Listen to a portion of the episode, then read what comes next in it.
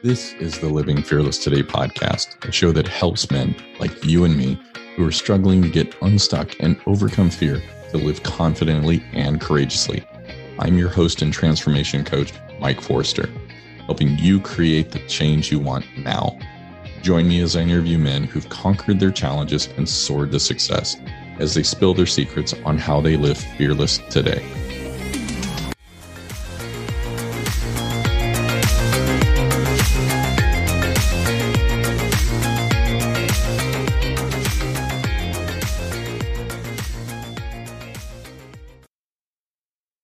Hello and welcome back, my friend. Man, today I'm here with Michael Jaquith. Michael is a, um, another podcast host, but he's also a men's coach. So he's coming at it, understanding, Hey, I've gone through this stuff, same passion. He wants to see other men understand that they're not alone and that life can be different. So I'm really excited for our conversation here. We've already had a great conversation before and leading up to this and and listening to Michael on on his podcast, stellar guy, um, amazing heart. So I'm looking forward to this. Michael, how are you doing today, my friend? Mike, I am doing amazing. God is good. The opportunity to be here with a smiling face like yours and, and hopefully one person who needs to hear this message. I could not ask for more for a beautiful day like today. Oh, glad to hear it. Thank you, my friend. Well, let's start off, Michael. What does life look like for you today on the professional side of life? So on professional slide of life right now, I have the world's best job because here's what I get to do. I get to take men who are stuck somewhere in their life. Maybe they're addicted to pornography. Maybe they don't know how to take care of their wife and their wife's very angry. Maybe they're dealing with these long hurts in their past that have prevented them from being able to, you know, connect and love and be fully connected to their emotions. But whatever their story, we all come from somewhere. And I get the opportunity to walk next to them side by side and go through that journey of healing. And I have to be totally clear, it's not me. The, the magic is the magic sauce is not in Michael. The magic sauce comes from above. But just the ability to sit there and watch as as the miracles unfold is so amazing. And coming from my background, I have a PhD in chemistry, thought I was gonna be an engineer for the rest of my life. What a radical change. And it shows that God always has something better planned for us. Yeah, absolutely. I thought it was really funny as you and I were talking earlier and I had lived in Idaho and you'd lived in a different place in Idaho that we'd actually worked at the same place in different divisions, but in the same place. I was like, wow, this is super small world. So, Isn't it funny? It is. It's one of those of like, what? Wait, no, serious? So yeah. Well, let's jump over to the personal side of life. What does that look like for you today? So I am married. I have six children and I can honestly say that had you asked me 10 years ago, I would never have guessed I'd be living where I live now. I live up in the northern Idaho panhandle. It's getting dark, but right now about that direction, about 10 miles is this amazing downhill ski resort. And at the time of recording here in mid-November, we just got our first nine inches of snow dumped on the mountain. So everyone's eagerly holding their breath for when the slopes open up. And of my six children, three are old enough already to go skiing and they're all already on the black diamonds oh my goodness, my heart sometimes when they they go racing down, like you know you're supposed to like, go sides, boop, boop. They're like, hey dad, watch this. I'm like, ah, don't die. Your mother will never take let me back in the house. And so it's it's such a blessing. We live in an older home here. We have a, we have five acres, and you know there's always challenges. There are always challenges. You know, no matter how far we make it, I look at how far I've come and how different the childhood my children are experiencing is from what I experienced growing up, but there's still challenges.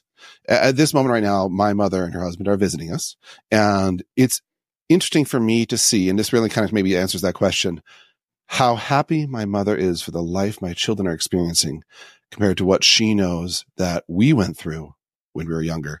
And that is such a blessing. Yeah. It's, it's night and day, man. And I mean, even speaking f- from the place that I'm at, right? I'm, I'm at 52. My kids are all 29 to 22, three grandchildren. I am grateful to see the relationship because of the changes that I made, the healing I went through, that I have a relationship with my children and my grandchildren. And, you know, it's one of those, does it always have that ending? No, not necessarily, but I'm grateful for the opportunity to be there, which if I hadn't, if I had said no, Michael, that never would have happened. I would have been on the outside. Yeah. And it's like, is the risk worth it? Absolutely a hundred times over. So yeah, I can imagine how, how ecstatic your mom is seeing how, how different things are for you guys. Right now, my oldest is 12. So my kids go from four to 12. We did six kids in eight years, which by the way, I do not recommend that as there's some stress involved with that timing, but as all things, as God wills, and, and yeah, and as I stumble through. And my oldest was still little, but you know, learning and absorbing when I still was really struggling with anger. And so, you know, that's, as parent, you always see you transmit some of your own faults and flaws to your children. And so it's, I'm so blessed that God has given me the time to work on this now while she's still at home. And I can then go up to her and I can say, kiddo, look, I see that you're angry. I even see that, you know, some of these patterns you've learned from me, but let me just talk to you with you and see what's going on here and explore what's going on. And it is such a blessing and such a gift to be present with children in that deep way. Mm-hmm. Yeah. Especially when they're trusting you to, to open up and share and go, Hey, this is really how I'm feeling. These are the struggles I'm going through. It's night and day to the way I interacted with my parents. Um, you speaking about anger is a great point to jump into. Um, how, how did you experience anger? Like, how did it show up in your life that your kids got to see it and now they're getting to see you, um, not engaging in that way? Like, how did it first start out? And then how did you move out of it? Well, I, I really need to set the stage a little bit here and kind of tell you a bit where I came from. So I grew up in very northern Michigan and it was a relatively poor family. And my dad was the sort of guy that was not ready to get married. The only reason he got married is because after my, I was conceived and the idea of aborting me was rejected, which was a discussion topic they've told me about. His dad said, well, then you're marrying the girl. So go marry her and it was not a great start. My dad was extremely violent, broken bones, uh, bruises, had to be explained away to school authorities, um, yelling. I remember a couple times wrenches coming flying at my face, and it was a very, very scary, terrifying place to live. And it got worse when I was in sixth grade and discovered that my dad had been doing things to my younger sister for some time. And not going into any details, of course, but it, it's the sort of thing that in a small community, everybody knows what's going on. And so here I am, you know, I don't really have a loving father image. And when this is discovered, my dad goes to jail for 10 years. And now all of a sudden I don't have a dad. And my mom has no degree, no job, no way of providing income. My dad was the sole income for the family. He's gone out of the picture. And it, it just starts to sink in that shoot, we're in a rough spot. And even that because I've got all this hurt coming in. But I think with the, the next piece that really twisted it in was, you know, bluntly, like I was a smart guy and, you know, I was, I was hurting, I was upset, I was smart. So when you're in school and, you know, one of the other kids says something mean, I'd snap back and I was good at it and I'd snipe them down. Well, I was smarter than them. So what would they do? They'd go, Oh, well, you're just a son of whose dad did such and such. I bet you do such and such too. And that just built this just feedback of shame to where like it got to where like if I even said anything, that all that was the response because they knew that would shut me up. And so that shame just kind of started being baked into my identity of who I was and kind of like, you know, a bear caged in a corner there. Like I wasn't sure what to do, but man, you poke the wrong spot, that claw comes flying. And so I graduate high school and I'm like, you know, forget this town. I'm out of here. And I went off to school and I pursued what I call the church of hedonism. Every pleasure I could think of. Well, I never got into heavy drugs. Something, praise the Lord, I didn't touch those. That could have gone bad. But outside of that, I chased ladies, I chased porn, I chased alcohol, but all of it deep down was this deep, deep, deep wound and shame. And I was so mad because I knew there was this huge injustice going on and I didn't know what to do about it. And I just wanted stuff to go the way it was supposed to go and I couldn't get there. And so I got mad. And this really kind of, I, I think I, I hit it for myself pretty well. And I, I was like that raging fire with kind of like a veneer of calm on the outside. And it really became obvious to me when my oldest at the time was one and we're at church of all places. And she was doing what one year olds do, which is kick and scream and tantrum and, and do exactly what they know you don't want to do because that's what one year olds do. And I'm there in the cry room holding this kiddo and I wasn't hurting her, but I was squeezing her too tight. But hmm. more than that, my face, and I was told this later my face was just twisted in anger.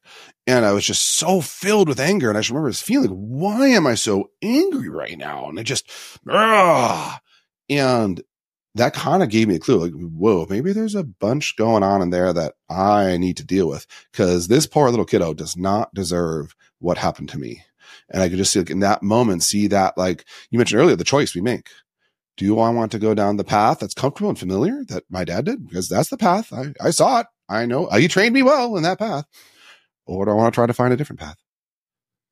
Yeah, the that path has already been uh, pretty well burned in. I mean, we're watching, right? We're we're observing, we're picking it up, and that that becomes normative.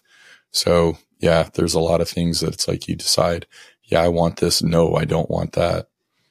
Um, so in that, like you're looking at the anger and, and you get an image, right? Of, wow, this is not what I want.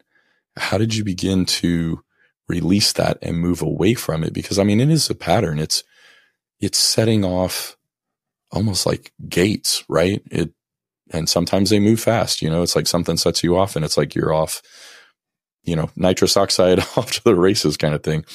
But how did you go about saying, no, I'm not going to continue to respond this way. And I'm going to work to, you know, cut these wires that uh, send me off.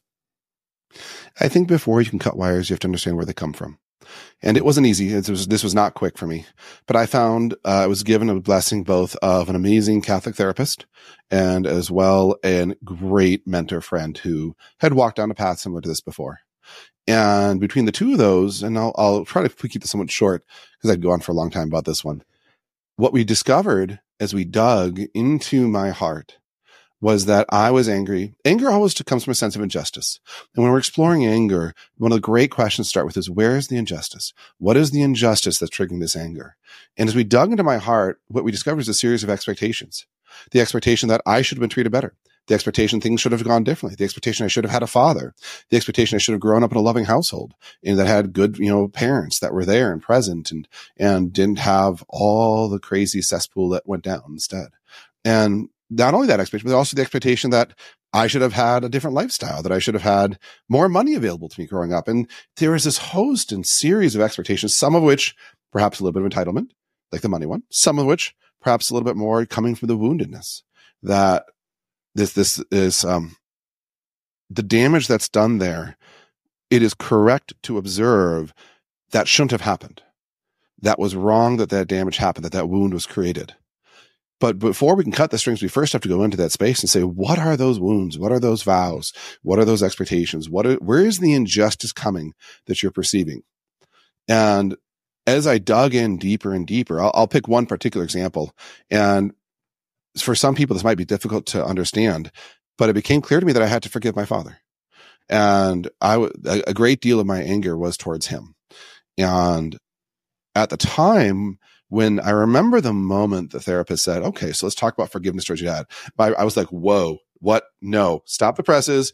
That is not something we do, right? You, I told you what he did, right? So you know that story and you're saying this? No, come on. Let's talk sensibly here again. And that patient willingness of him and this other gentleman just to walk with me as I slowly went into that space, flailed around in anger some more, going into that space, but just there to be like, nope, nope, this, this is the path. And you have to go through this path. And so I, I think that was really the first step is just to even get some clarity what's going on. It's, it is one of the hardest things I think to accept and move through but I think it's also one of the most freeing things because you can look back and Michael, there are deep ruts where I dug my feet in and I went, not just no, but you know, a, a, a lot of colorful words of no. He doesn't deserve yeah. it. I don't want to give it all to realize I was the one keeping myself imprisoned, chaining myself emotionally to the baggage, the hurt, the shame, the pain. Um, man, it, it's it's not at all. I think when we hear forgiveness, it's not at all what we experience when we go through it. Is that similar to like what you discovered or was it different? Oh, it's so true. Cause it feels so impossible that you sit in that moment. You're like, that would destroy me. And I'm going to maybe make a, a bold statement that says, in a sense, it's true. It will destroy a part of you that part of you that is the chains, the part of you that is bound and tied to this pain and hurt, that part does have to get destroyed. Because when we go through that forgiveness, there's a surrendering. There's a surrendering of, I hold judgment. It ought to have been different to, hmm. it was what it was. It wasn't perfect, but I've learned to accept that that is the past. That's what's happened. I can still offer this person the gift of forgiveness, not even for their sake, but for my own.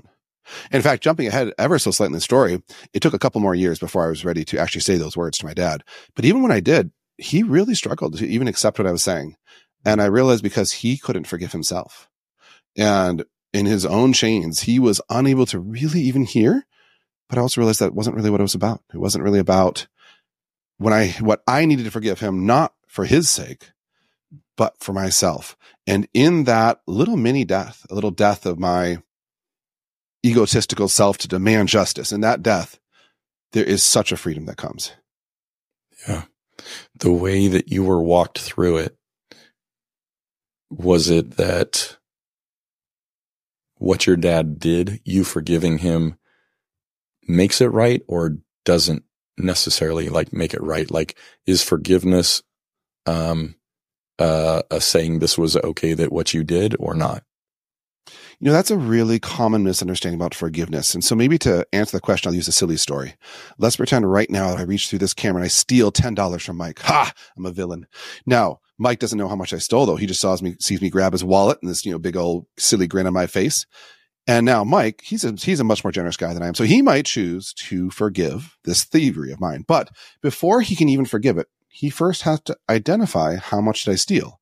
Did I steal a thousand dollars? Did I steal a million dollars? Probably not. Might not my has but maybe. Did I steal ten dollars? But when he identifies, when we identify what the specific injustice was, then it becomes impossible to forgive. But forgiveness never means the injustice wasn't an injustice. The theft was still real. I still have a $10 bill that was Mike's here in my hand. I obviously don't, but this this hideous crime that I've committed, and I'm using this one to be silly because we all laugh a little bit, but the truth is this is equally as true for the crimes of our parents and the crimes of my fathers, and particularly against me. The act of forgiveness never says, no, no, that was fine. There was no crime. There was no offense. There's no break of justice in this moment. Instead, it actually says the exact opposite. There was. And very specifically, this is the injustice that occurred. And therefore, this is the injustice that must be forgiven. Yeah. And I incorrectly assumed, and the reason, part of the reason why I was hesitant is that I thought that it would, you know, say, Hey, what my dad was, dad did was okay. The interesting thing was as I began to recognize what I was doing to my children and repeating that pattern, I wanted to be forgiven, but I was struggling to forgive. And it wasn't until I looked and went, I did the same thing to my children that my dad did to me okay, now what do I do? And it was this yep. crossroad of, okay, if I want that, I would assume my dad does. But even if he doesn't, I know it's the right thing to do. And it doesn't say that, yeah, dad, you're okay in what you did. It just says, I'm not going to hold this and have it be this weight that's trying to pull me under into all these negative emotions and ways to medicate one more perspective to offer when it comes to forgiveness. And this is a biblical perspective. For some people, this may not resonate. But Jesus tells a parable about a, a servant who owes his master 10,000 talents, is the direct translation.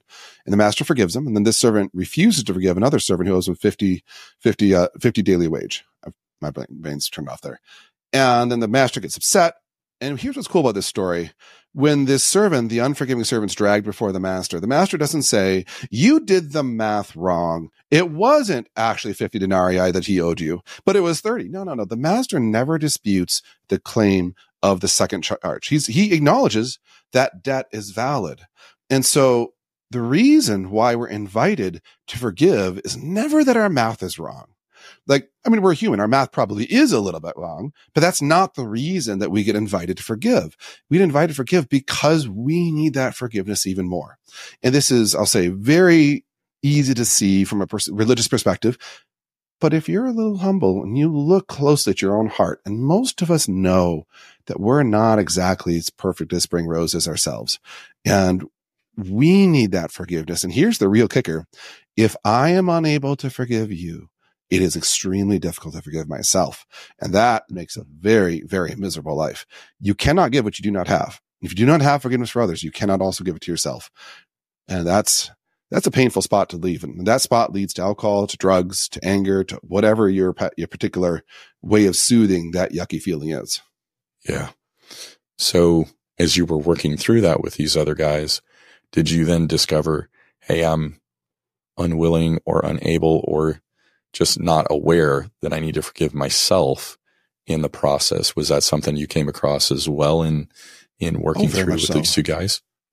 Very much so. Uh, when we humbly look at ourselves, it's, I mean, we know our own sins better than anybody else, right? Anyone short of God. Mm-hmm. And so let, let me put, put a few things out there. When I went to college, I drank like a fish. I chased some ladies. I wasn't always the most honest and, integ- and integrity individual. Like there are some choices I made that were not kind then on top of that, you, even inside my own marriage, you know, this sounds crazy, but it is possible within marriage to lust after your own wife, to diminish her to something to be used.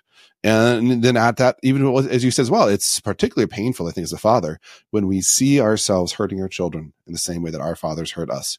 And all of that disgust and loathing and shame that had built up inside and back of me for years towards my, towards my father suddenly pivoted and pointed the finger right at me Mm. And that was a rough spot because that's a hard, hard self forgiveness to do too. So how did you work through that once you realized, Hey, I need to forgive myself for what I've done? How did you begin working, you know, through that process? The honest answer is poorly. it took some time. Um, but I, I think men heal in the presence of other men there's a certain nature of the dynamic of the relationship between a man and a woman, which doesn't allow the particular type of vulnerability in a man that's necessary to have this deepest level of healing. And so we men, if we don't have another man in our lives that we just completely trust and can say, I can share my yuckiest, darkest, dirtiest bits with this other guy. And he's going to sit there and he's going to listen. He might dope slap me up the head if I'm not trying hard enough but he's going to have my back and he's going to, and he's going to be able to be there and to stick with me. And that's what it took. It, it took, I'll use a few specifics. Um, one of the things that my therapist had me do is he said, I want you to write a letter to your father, but you're not going to deliver it. Or at least you don't have to. I said, well, that's silly. Why do I do that? And I did the exercise and I discovered a lot of what I needed to say to him. I also needed to say to myself. And so that was one of the exercises he went through with me next. But just having someone there to walk through and say things like, yeah, it's natural to have a feeling like this. That's normal. That doesn't mean you're broken. Yeah, that feeling is going to lead to this space. And yeah, it's normal to have that feeling come from this place. And it's okay that you're having these feelings and these thoughts. We're going to work on that, but that doesn't mean you're broken forever. You know, one of the images that was given to me that was really, really helpful. Um, I'll, I mean, slight story. Here we are in America, or at least some of the, in most of the first world. If I have something that breaks, I have a lovely little pen right here. If the pen breaks, what do I do with it? I throw it away. The store. yeah, I just toss it. And this is our mentality. Broken stuff, throw it away. This is really toxic when we say, oh no, I'm broken. What do I do? Oh, throw myself away. What does God do with broken things? Have you ever broken a bone? Oh yeah, four of them. So there you go. So if you ever look at a, on a scan, an MRI scan for a bone, did you know that there's actually more bone mass present after it's healed than it was initially? Yeah, it's stronger. Everything around it will break. Exactly. Exactly. That's what God does when we break too. Is God can come in and there's such a comfort with the notion that the fact that something broke inside me doesn't mean I need to be thrown away, but that God can actually come in and build it to be stronger than it was initially. Yeah, just like we broke our arm, we're not broken. Something is broken, but it's not us at our core. Um, no less than, hey, I broke my arm. You know, I need to be, I need to be taken out. It's like, yeah, don't, don't take me out behind the shed and put me out to the pasture yet. hey, there's ways to fix it, right? So, exactly. Well, let's let's jump ahead. The one thing that I wanted to talk about as well, you had jumped out of corporate and went into entrepreneurship. And whether it's being laid off, um, you know, making a transition like you did, retiring, whatever the case may be, when we leave, you know, our career, our job, um, we'll have an identity and that job and what we've done can be the identity. How did you go about when you made that change? Um, did you struggle with your identity or were you already rock solid and, and how did you you know, navigate that time frame, that change? So I was blessed. God didn't ask that challenge of me too early on. Um, it, still was very, very difficult. And I think the identity is exactly the right word. Uh, I sometimes call this performance mentality or performance identity. You know, in, you're, you're in high school, you're on the soccer team. There's that critical moment. The ball's passed to you. You swing your foot and one of two things about to happen. That, that kick's going to go into the net, in which case you get carried home on the arms and shoulders of your fellow team members, or it misses and you go home by yourself and are lonely. All that matters is did the ball make it in the net or not? And it's so easy as men to choose that as our basis of identity. And I for sure had done that as well. Let me perhaps t- share a few details about what was going on for me at the time. So I mentioned I grew up very poor and in psychology terms, I had made what we call a vow. And the vow is something like, I swear I will never be poor. Now, here's what's funny about these things. They sound so good. Oh, that's great. Michael won't be poor. How wonderful. But what this does though is this twists our perception of the world. And it starts this little background process going that affects our decisions so that we start sacrificing other things to never be poor. And when that moment came that I really discerned God was calling me to leave, I mean, I fought this thing for months. Like I'd, I'd love to say this was a graceful, smooth transition, but I was so grumpy about this. And I was like, no, I don't want to go do that, Lord. That's dumb. I have this beautiful job, six figure income, all the benefits. Like I had a cushion. It was a nice setup that I had going on there. And I was going to be leaving for something that was four digits worth of income, maybe, and, and way more hours worth of working, way more stress. And God, why would you want me to do that? But on the deeper level, it's that I had sworn I would always have money. That's why I got my PhD in chemistry. That's why I went off to school in the first place. I, I, I don't want to be in that situation anymore. And so I think for me, one of the biggest challenges was coming in that confrontation that I had made that vow, that I had made that unholy promise to say, this is what my life will be. This is who I will be. And to realize there was something left without that there. Mm-hmm. And I think sometimes the only way that some of us men can really, maybe there's men who handle this better, but at least in my case, the only way I could have really gotten there was for God just to rip it away like a band aid for him to say, okay, Michael, you think your identity is how much money you make in your corporate security, blah, blah, blah. Rip. You want to see it's not true? Here you go. And there you're like, oh, that stings so bad. But if we can approach with humility and the sense of surrender, my, my most hated biblical story is the story of Martha and Mary. I am such a Martha. And the injustice of Martha's story just grates me every time. For those who don't remember the story, Mary's sitting down, listening to Jesus. Martha's working her butt off to carry for every single person there in the house. And Martha goes, but Jesus says, come on, Jesus, get Mary to help me out here. This is reasonable. I'm doing all the work. Come on. And Jesus, of course, tells her, uh, nope, Mary chose a better path. And that injustice just digs into me because that's really what I had built so much of my identity on was I'm the guy who gets it done. I do all the stuff. I make it happen. And so, yeah, it was really, really hard. There's a tremendous amount. This is, this is a very dirty, horrible S word of surrender that had to happen for me to surrender my sense of who I was, for me to surrender my dependence on money as being the validation that I was a good guy. Yeah, that one can be a challenge. Big time. yep. I maintain the real dirty words aren't the four letter words. They're words things like surrender or control and like those those dirty words. Transparency, honesty, oh, vulnerability, oh, authenticity. yeah. And they are hard to enact.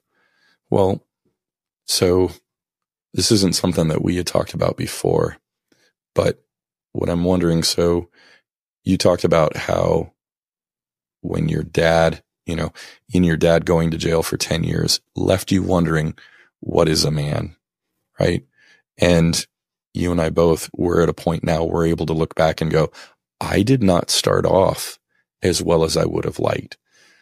How have you in your marriage, you know, you're, you're going along as the husband. How have you learned to step into that role where it's like you're supporting your wife, you're able to come alongside of her and hear her um, in a way like you wouldn't have before, right? Because you didn't grow up seeing that. So how have you how have you learned to step into that role, into those shoes when it wasn't an example set before you? Um, I'll, I'll, I'll be blunt and say by screwing it up a lot and having good mentors and good inspiration and good books come into my life to help out. but you're you're spot on. When I when I left the house, I thought a man was a guy who'd go out and fornicate with as many women as possible, drink until he could barely see straight, and do the same thing the next day. That's what a man did. That's what I learned growing up, right? That's and, and that ties in perfectly because there's two, I'll say, commonly approved masculine emotions: anger and lust. Those ones you can express, ah, he's a man, but obviously those are ones that don't get you anywhere. And I tried. I, I chased that lifestyle hard. I did. And probably took a few years off my life with those attempts. But as I got married, as I, as I was married and started, you know, raising this family, things started happening, things that didn't make sense. And I would notice that my wife would say things, for example, and I'd listen to those things. I'm like, what, what, that, that makes no sense. Why would those words come out of that woman's mouth? And, and let me give you a pro tip right now for every man listening. If you take nothing else from this episode, this one sentence may change your life. When your wife speaks words, they have nothing to do with you. Even if your name is in those words, they have only to do with what she is feeling. And the words will come out with sometimes the most fanciful stories and fanciful claims and eh, dare I even use the word accusations. But understand that really has nothing to do with you. It has only to do with how she is feeling in that moment. And when a man has the strength to stand there and let the tidal wave of words, some of which have some pretty mighty sharp swords on them, wash over him and remain calm and grounded and loving, that is the power of a man that I never saw growing up. And when I, I remember when I was first challenged with that, and there was another man I respect, yet another mentor who gave me that challenge. And I, I, I won't use the word I said to him. I said, that's impossible. That's, that's, that's crazy. And I still struggle with this. I think all men do. But I can tell you in those moments when I do, and I think, you know, it's really important too for us men to realize that nobody gets anything perfectly the first time. Like the, the natural progression, like if you think about watching your kiddos learn how to walk, right? They face plant so many times and you cheer them on because they're cute and they are kind of bouncy, right? But here's you're, you're a husband with a wife that's upset and you're trying to learn how to walk and stand to strong in the onslaught of her words and you're in a face plant, it hurts a lot more and you have to pick yourself up anyways and say, okay, that one didn't work. Let's try again. And a lot of repeat, a lot of forgiveness on part of my wife. That, that's a big key to it too. I'm very blessed that way. But I don't know if that answers the question or not. Uh, yeah. Um, so if you were talking to me and, and you're like, Mike, I'm not seeing you be consistent with your wife, right? You say you want to do this, but yet this is what you're doing how would you encourage me to to change from what I saw where you know my mother was very manipulative my dad was passive barely present but they knew how to work off of each other right? I mean that's pretty common. Um yeah, it is. but as i'm stepping in and i'm repeating unfortunately like what i saw how would you come alongside of me and go hey mike this isn't working what you're doing um, to change my behavior and and get out of that track that that pattern. I would actually start by ever so gently exploring. Do you believe it's even possible for you to become this man that you want to be? Because let me be real blunt a lot of us don't believe it's possible. I worked with a lot of guys, a lot of extremely successful guys, you know, big incomes, big corporate, whatever, and deep down, they still think that they are a failure as a man and they can mm-hmm. never live up to that goal. And so here's what's so sneaky, so sneaky about that sentence, that thought. It's partly true. It is partly true. And we have to be willing to sit and look at the way in which it is partly true if we're going to move forward. And I would ask you, when you look at that part of yourself and you see intrinsically, you, Mike, like me, you're a sinner. You're not perfect. There will always be a piece of you that will fall short. Can you still love yourself knowing that piece exists, knowing you will be unable to live up to that ideal? And hmm. most men are unwilling to sit in this space to look at the part of themselves that will always fail and then to really be accepting and even loving of that part of themselves. And if we cannot do that, if we cannot give love to ourselves there, you cannot give love to your wife in the other ways you need to as well. You cannot give what you do not have.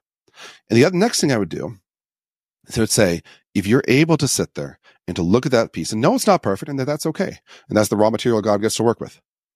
And then to say, and I'm going to surrender my expectations that I have of myself and just simply live in this moment right now. How do I do my best in this moment to do one step better? And maybe I will face plant and get up like that little toddler and try again. Maybe to put the left foot a little bit differently this time.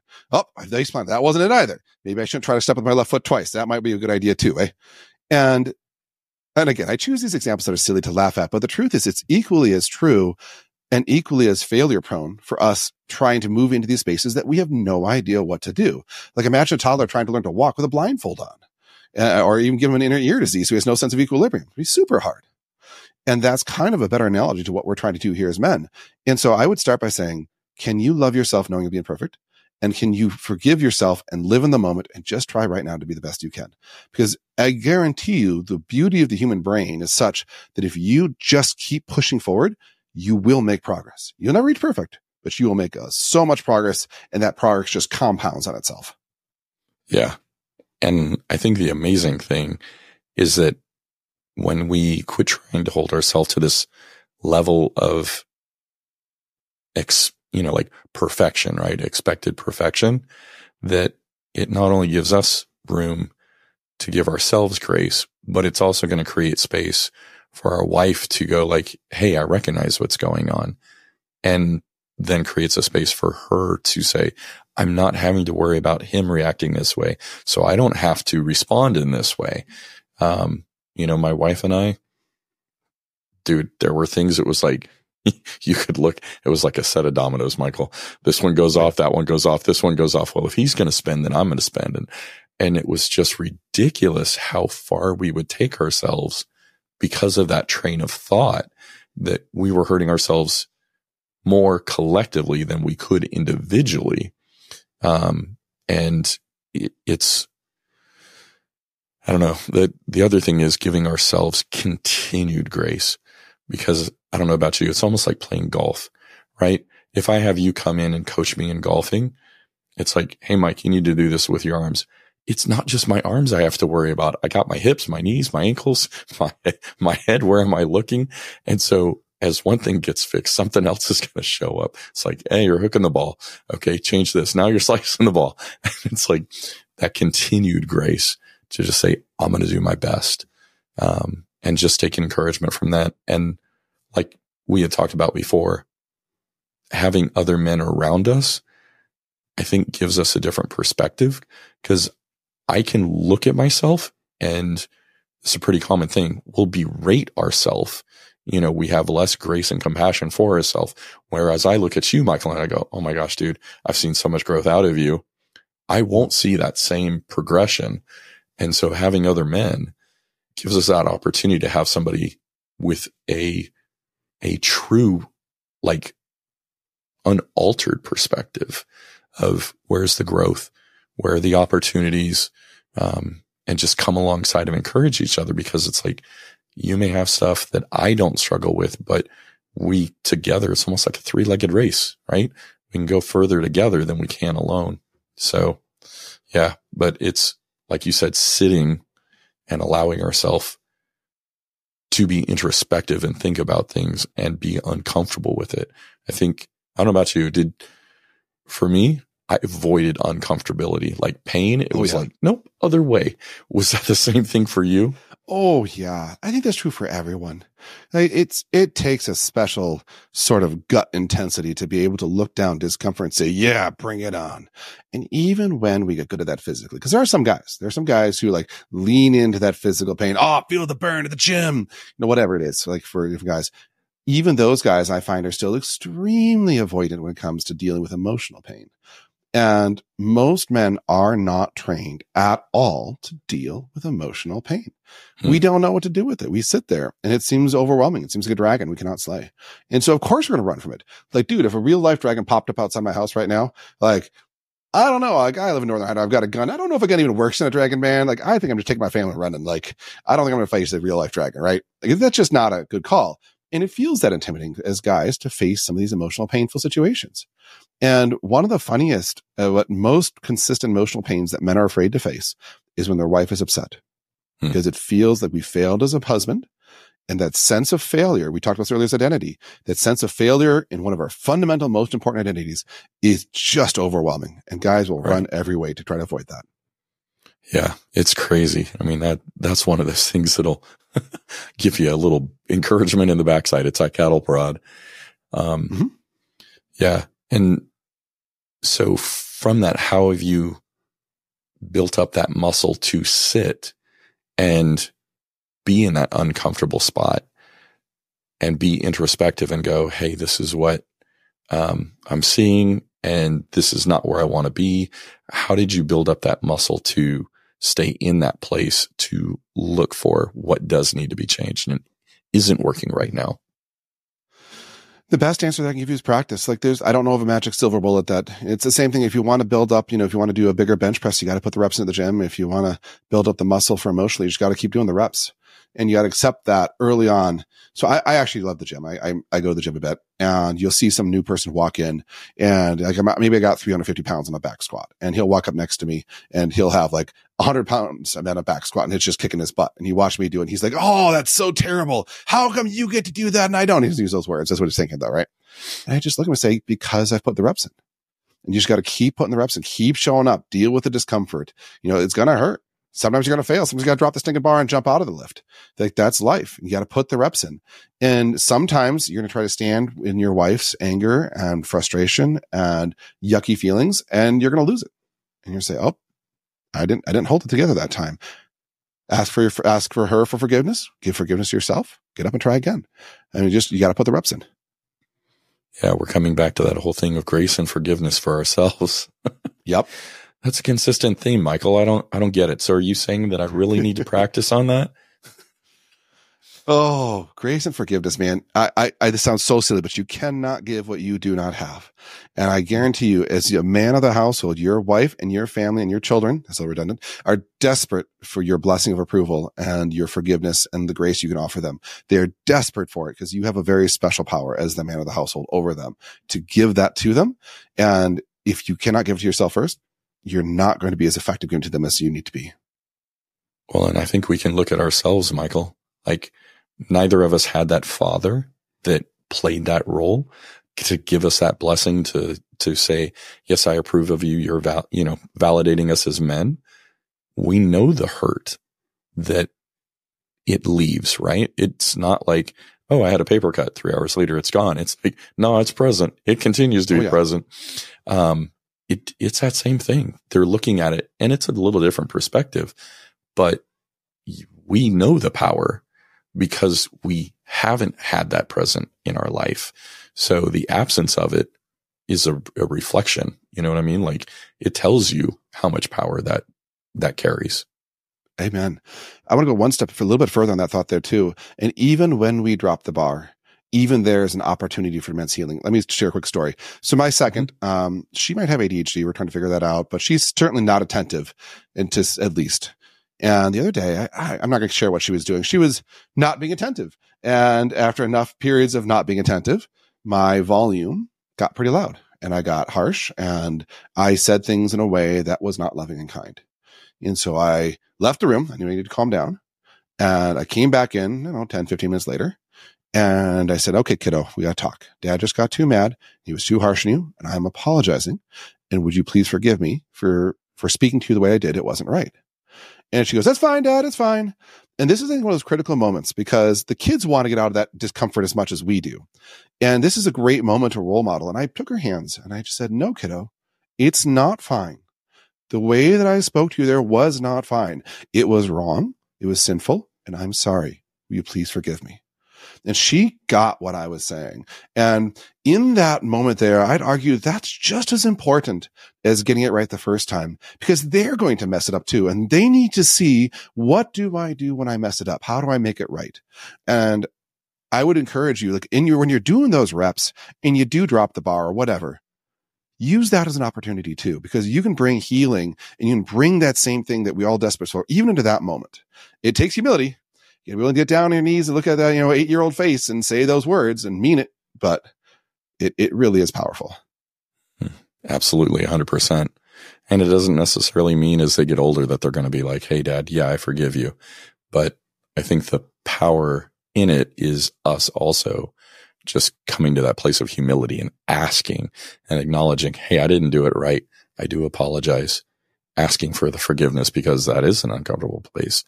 Um, so we can do what we can do. And that's, that's what we're called to do.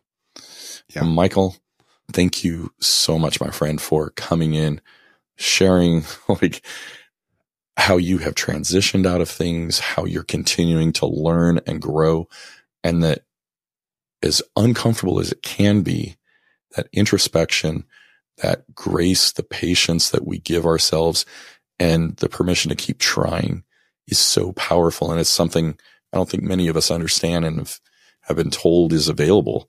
So yeah. I appreciate you coming in and speaking to that, my friend. How can men connect with you outside of the podcast?